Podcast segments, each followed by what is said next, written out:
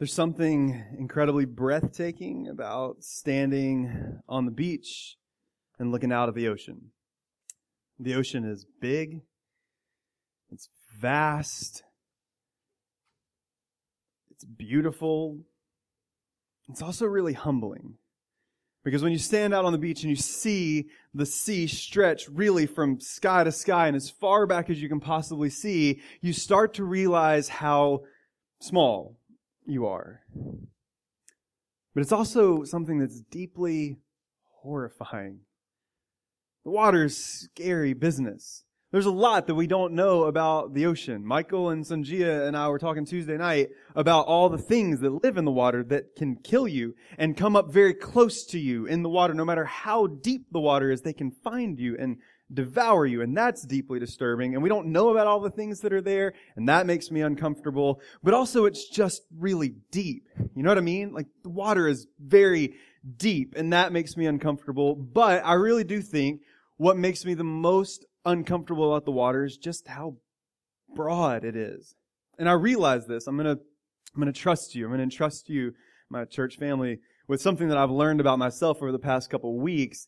I am apparently deeply afraid of being lost at sea, because we were watching a TV show about a week and a half ago, and the main characters, I think, fell asleep at the controls of this boat. They didn't really know how to navigate, and they drifted way away from the shore and couldn't see it anymore, and they didn't know how to make their way back. And I felt, not full on, but somewhere deep inside of me, something was panicking, thinking that can never happen to me ever. That could never happen. I don't know how. I mean, I know how to prevent it. So I think at this point, I'm never getting on a boat in the ocean ever again, so that never happens. But if it did, I don't know what becomes of me in that situation, because I feel like deep, uncontrollable panic will ensue, because there's something really horrifying about being out there with no way to find yourself back home. But I don't think I'm alone in having at least some apprehension or fear when it comes to the sea. There's always been something intriguing. There's always been something mysterious and even scary about water. And the biblical story is no exception. Today, we're going to talk about the theme of deliverance. If you haven't been here through this series, or this is your first time with us today, we have been looking not at one specific passage. And ordinarily, we would go through one book or one cluster of Scripture and break it down verse by verse. But over the past 7 weeks, we've been looking at the big story of the Old Testament. And we've been looking at some of the themes and the motifs that come up over and over again throughout the Old Testament that help us understand how to read it, but also help us to understand who God is, what that teaches us about humanity, and then how that lays the foundation for what Jesus does inside of the New Testament, bringing salvation into the world. And so today we're going to look at the theme of deliverance, but that is a really broad, important thing inside of the Old Testament and the New. And so we could spend hours and hours and hours looking at all the stories of when God delivered his people from something. And so today we're going to get very, very specific with this idea of deliverance. And we're going to look at the times when God delivered his people either through or from water. And what's amazing is this happens maybe far more times than we actually recognize. And I think there's something very important about the symbolism of water inside the Old Testament and the fact that God uses that over and over again to bring deliverance to his people, or delivers them out from the dangers and the peril of the sea. And so the first half of today's sermon is probably going to be like drinking from a fire hose a little bit. And that's funny because we're talking about water, and I'm always up for a good pun. And so we'll have a lot of information coming at you really fast, and there'll be a lot of reading. And so bear with me through this introduction as we kind of lay the foundation for the symbolism of water in the Old Testament. But then we're going to follow that story, and we're actually going to spend some time in the New Testament today, which we haven't done as much in previous weeks. We've tried to just stick to the Old Testament narrative, but I think it's important to see how God has continued this theme of deliverance through water into the New Testament, and then ultimately to the finale of God's big story in the book of Revelation. But We're going to look at a lot of passages of Scripture this morning, and so I'd like to read to you from 2 Samuel chapter 22, 1 through 5, and just to hear a little bit of how the language of the sea is used. In fact, I think I might read through verse 6. And so from 2 Samuel chapter 22, it says, "And David spoke to the Lord the words of this song. And on the day when the Lord delivered him from the hand of all his enemies and from the hand of Saul, he said, 'The Lord is my rock and my fortress and my deliverer, my God, my rock, in whom I take refuge, my shield and the horn of my salvation, my stronghold and my refuge, my Savior. You save me from violence. I call upon the Lord who is worthy to be praised and am saved from my enemies. For the waves of death encompassed me. The torrents of destruction assailed me. The cords of Sheol entangled me, and the snares of death confronted me.' May God add his blessing and his favor to the reading of his word. Thanks be to God for his word."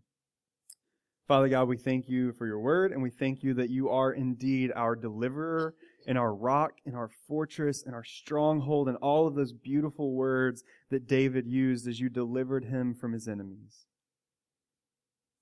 God, I thank you that you know that there are things that cause us fear. There are things that cause us uncertainty. And God, even things that put us in danger. God, I thank you that none of those things cause you fear or uncertainty. But you are a God who can deliver from anything that comes against your people.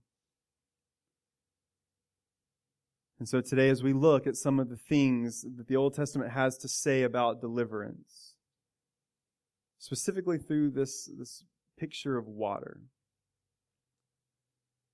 God, help us to remember who you are and your power and your strength. God, teach us how to use this information to read your word more faithfully.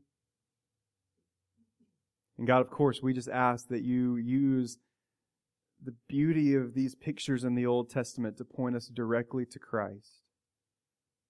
Not simply in his death and resurrection, but also in the promise that he will come again to make all things right and all things new, to bring about a final deliverance once and for all. So speak to us through your word. We ask all these things in Jesus' name. Amen. So I want to do as briefly as possible, survey of some major passages in Scripture that help us to understand how the Old Testament uses this imagery of water. And so one of the things that we see is that the Old Testament describes water as an enemy, or often as a symbol for the enemies of God's people. And so in 2 Samuel chapter 22, continuing from where David was, and this is also quoted in the book of Psalms chapter 18, verses 16 and 17. But 2 Samuel says in verse 16, "Then the channels of the sea were seen. The foundations of the world were laid bare. And at the rebuke of the Lord, at the blast of the breath of his nostrils, he sent from on high. He took me and he drew me out of many waters. He rescued me from my strong enemy, from those who hated me, for they were too mighty for me." And so David says that my enemies were like these rushing waters. It was an uncontrollable force, and I didn't have the strength to handle it. I wasn't able to put the water back where it was supposed to go, and if it was up to me, then I would be swallowed whole by these waters. But he says that God intervened for him. And another thing that we're going to notice, and you'll see this as we go along, but oftentimes when God brings deliverance from the waters, he does so with his breath. And David says, "So the Lord breathed this blast out of his nostrils and separated his enemies away and drew me out of the many waters. He drew me out of danger and out of peril and into safety."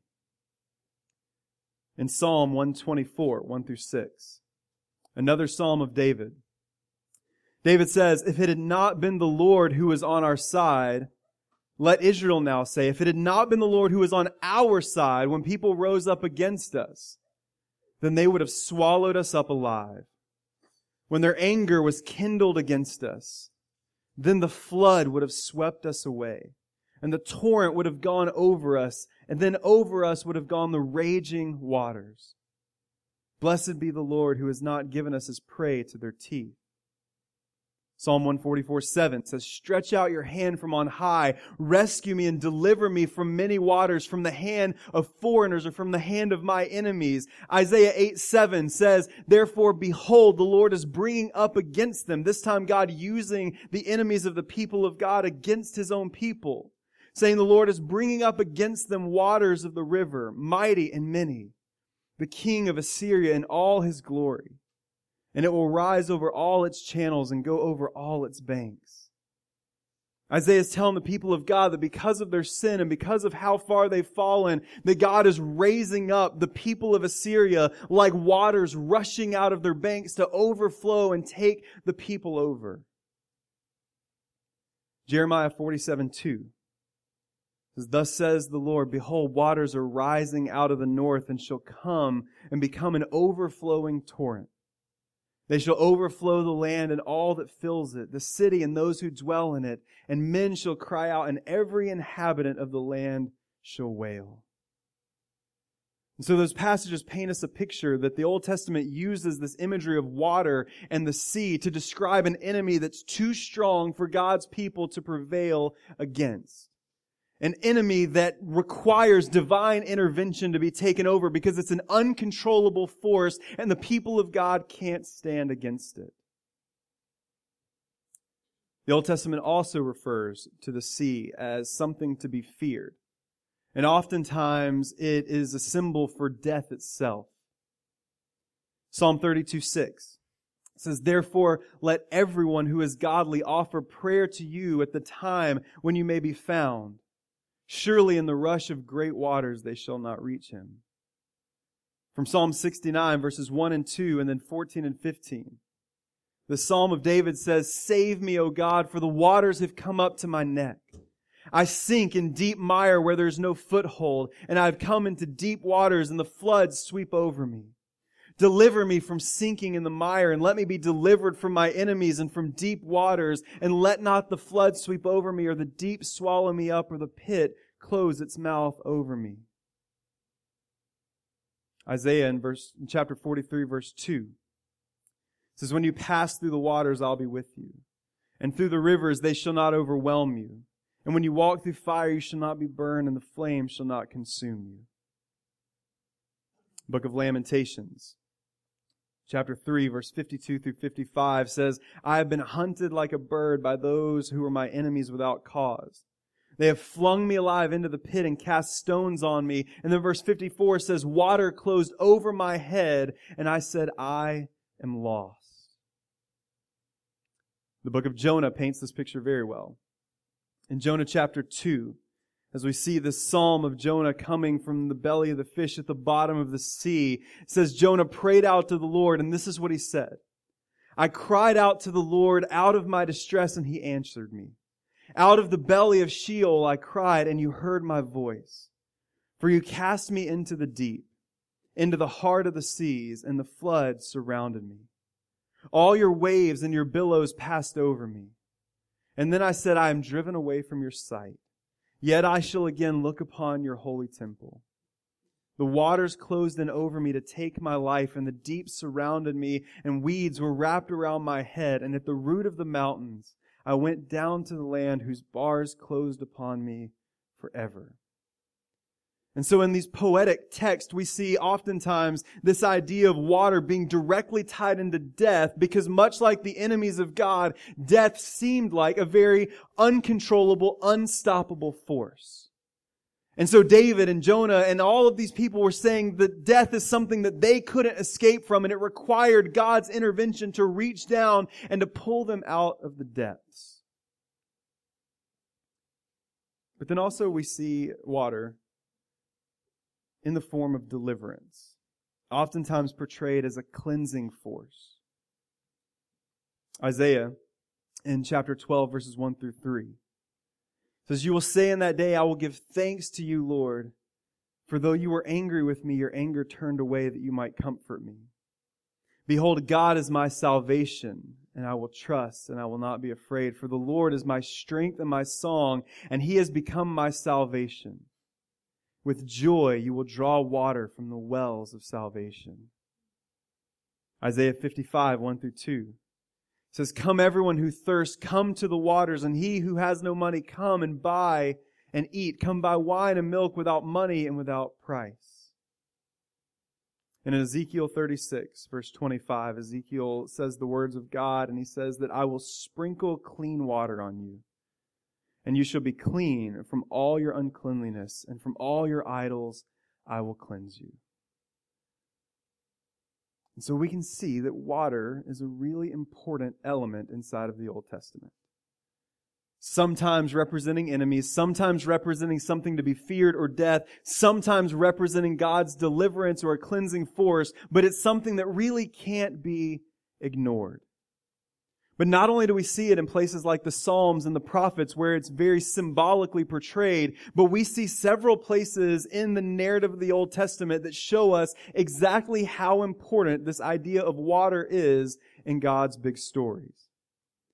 And so I want to look at it's a few passages, a few stories, in fact, that we've already talked about. Actually, I think over the past 3 weeks, we've talked about all of these stories. And so I don't want to go in and tell the story over and over again because that could have us here for a while. And so if you haven't been here the past couple weeks, you can go to our website, redeeminggracecc.com, or anywhere that you listen to podcasts, you can find our sermons and you can hear some of these stories. Or better yet, you can go back and find them and read these stories in their context inside of Scripture. But I want to just run over some of these stories where we see God performing an act of deliverance through water. But before we do that, I want to make two statements that I think are important that can help us understand how these stories work in the light of God's big story. The first thing is that when we see God deliver His people, especially when it comes in and through water, He doesn't simply deliver them out of something bad or dangerous, but He delivers them into something new and something good. And so God doesn't simply rescue His people out of their negative situations or out of their sin or out of their danger, out of their brokenness. God rescues them out of that, and then He brings them into something new. And so deliverance is more than just a temporal salvation, but it's actually God making a transformation in the life of His people.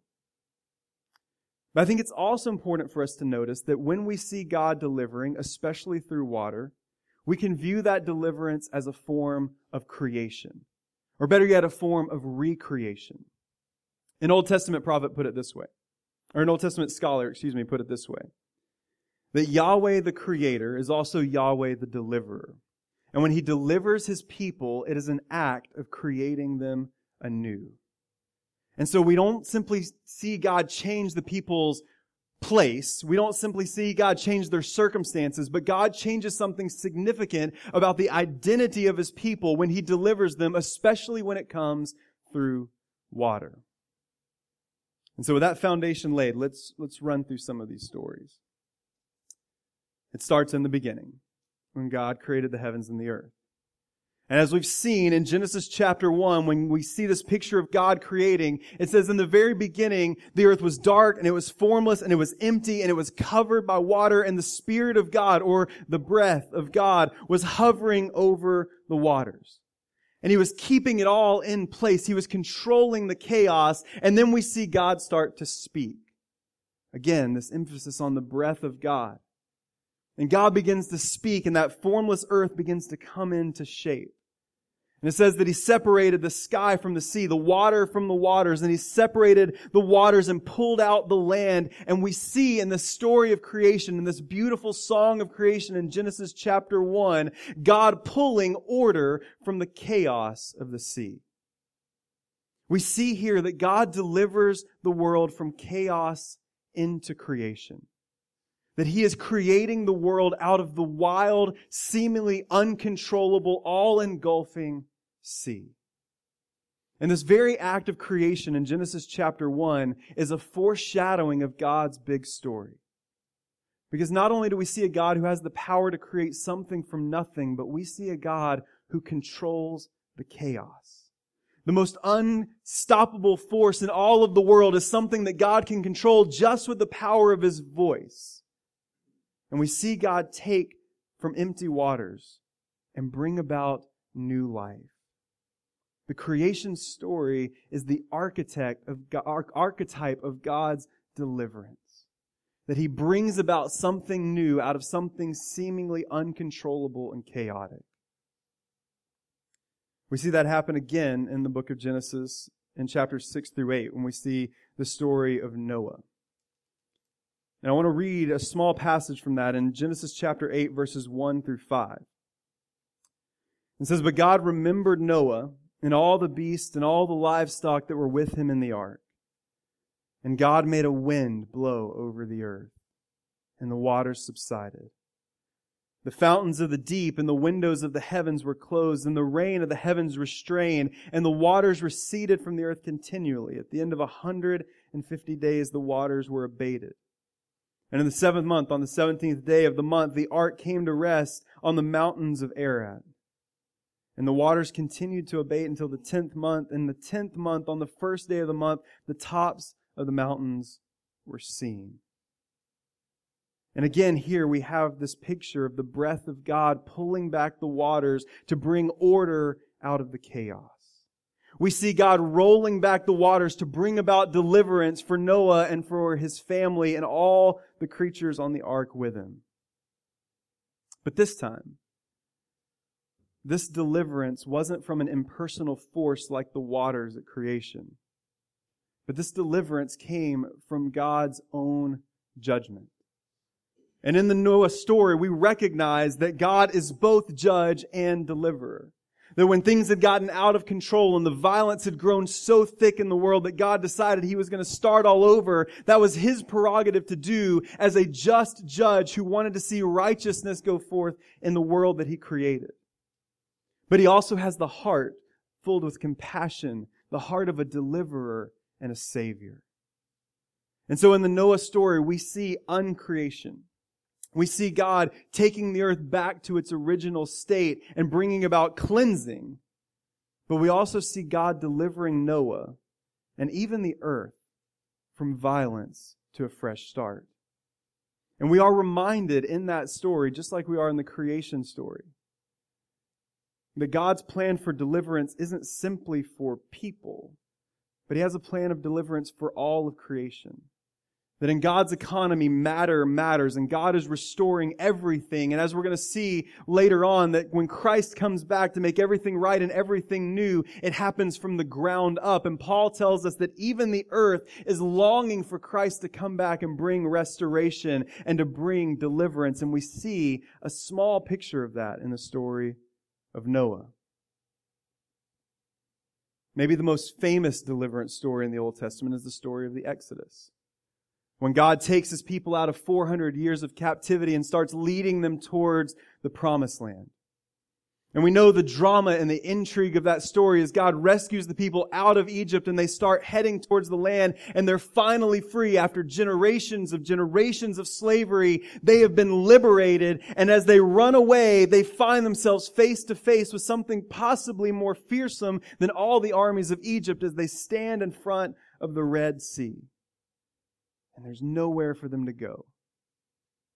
And the story tells us that Pharaoh and his armies are pressing down on the people, and there's simply no time for them to go around or go over. And so, at the call of God, Moses stands before the waters, and God parts the seas. And the people of God walk across on dry ground.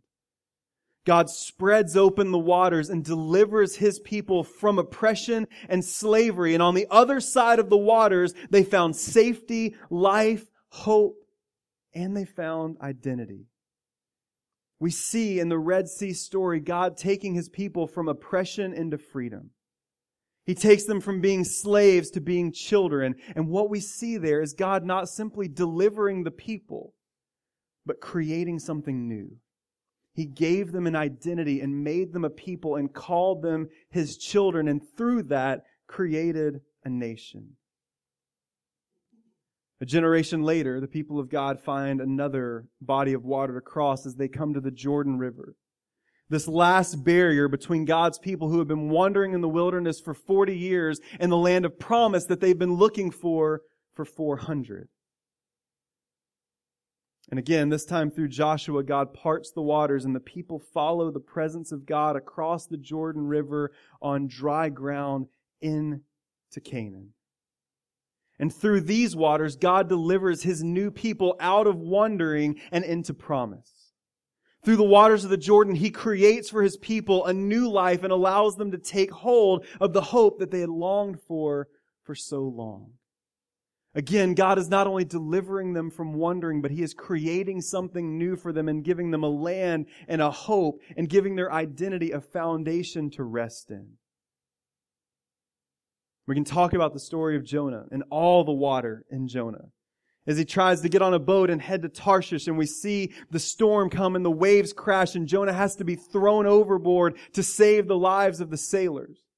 And of course, we see the fish swallow Jonah and spit him back up and give him a chance for redemption and to go back and to do what God had called him to do. And through the waters in the story of Jonah, we see God bring salvation to the sailors. We see God bring cleansing and repentance to Jonah, even if it's very temporary. He took a wayward prophet, and from the waters, He created hope for an entire pagan city to bring about deliverance from their sins. And so all through the Old Testament, the waters are reminding us that we're in danger. The waters are reminders of our sin and our brokenness. They're reminders that things aren't the way that they're supposed to be, that things are incomplete, and that God is still working. But they also remind us of a God who not only creates through water in Genesis chapter 1, but a God who delivers. A God who controls the chaos and uses it to bring forth life and salvation. And all of the waters in the Old Testament lay the foundation for something to take place in the New. Because early on in the New Testament, we find a voice crying in the wilderness. And there's a man named John, and he's not calling God's people out of the wilderness like Moses and Joshua, but John stands and he calls the people back into the wilderness, and he says, repent and be baptized. He's calling people into the water as this representation of the repentance of their sin and the cleansing that God can offer. And one day, a man named Jesus walks up to John, and he tells him he wants to be baptized. But John knows who Jesus is. John is the one that's laying the foundation for Jesus to come and do what He's going to do. And he says, there's no way I should baptize you. And Jesus says, yeah, this is what we're doing. And so we see the baptism of Jesus. And as Jesus came up out of the waters, it wasn't for His deliverance, but it was for ours. And that began Jesus' ministry as He went out teaching about the kingdom of God and healing and bringing restoration and setting captives free and laying the foundation of what He was going to do and showing us what it looks like when God is king on earth. And then He goes into Jerusalem. He's crucified and died, and 3 days later raises from the dead. And He left us with things to touch and to feel and remember. And we're going to participate in one of those today in communion. And the other He left us with was baptism. The same waters that Jesus Himself went through, He calls all of us to go through. That when we trust in Christ, our act of obedience, the seal of our covenant, is to go into the waters of baptism. And we see the symbol of all the waters in the Old Testament find a lot of their fulfillment in the waters of baptism. In baptism, we're reminded of the cleansing of sin. That when we go into the waters, we go in as people who are dirty and polluted because of our sin. And it's this physical representation and a reminder of the fact that when we trust in Christ for salvation, that by His blood and by His grace and mercy, all of our shame and all of our guilt and all of our brokenness and all of our dirt and filth are washed away and left behind, and we come out clean. We're reminded of our deliverance from judgment. That because of our sin, We deserve death and hell and brokenness. And yet Christ endured all of that on our behalf. And when we come out of the waters of baptism, we are reminded, just like the people of Israel as they walked across the Red Sea, that God is taking us out of something and we don't have to look back. That we don't have to fear, that we don't have to wrestle with the possibility of God's judgment, because Jesus took that on himself for us so that we could be free and that we could be delivered. Baptism reminds us that we pass from death to life. Paul says that when we go through the waters of baptism, that we are buried with Christ in baptism and raised again to new life. Again, God taking something chaotic like our lives that are immersed in sin and brokenness.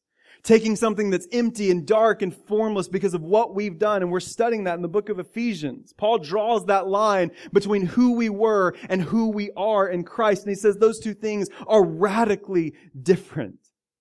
And so God takes our chaos and our brokenness and He lays us down in the water and He brings us out and we are new and we're saved and we're reminded that we have been made alive in Christ.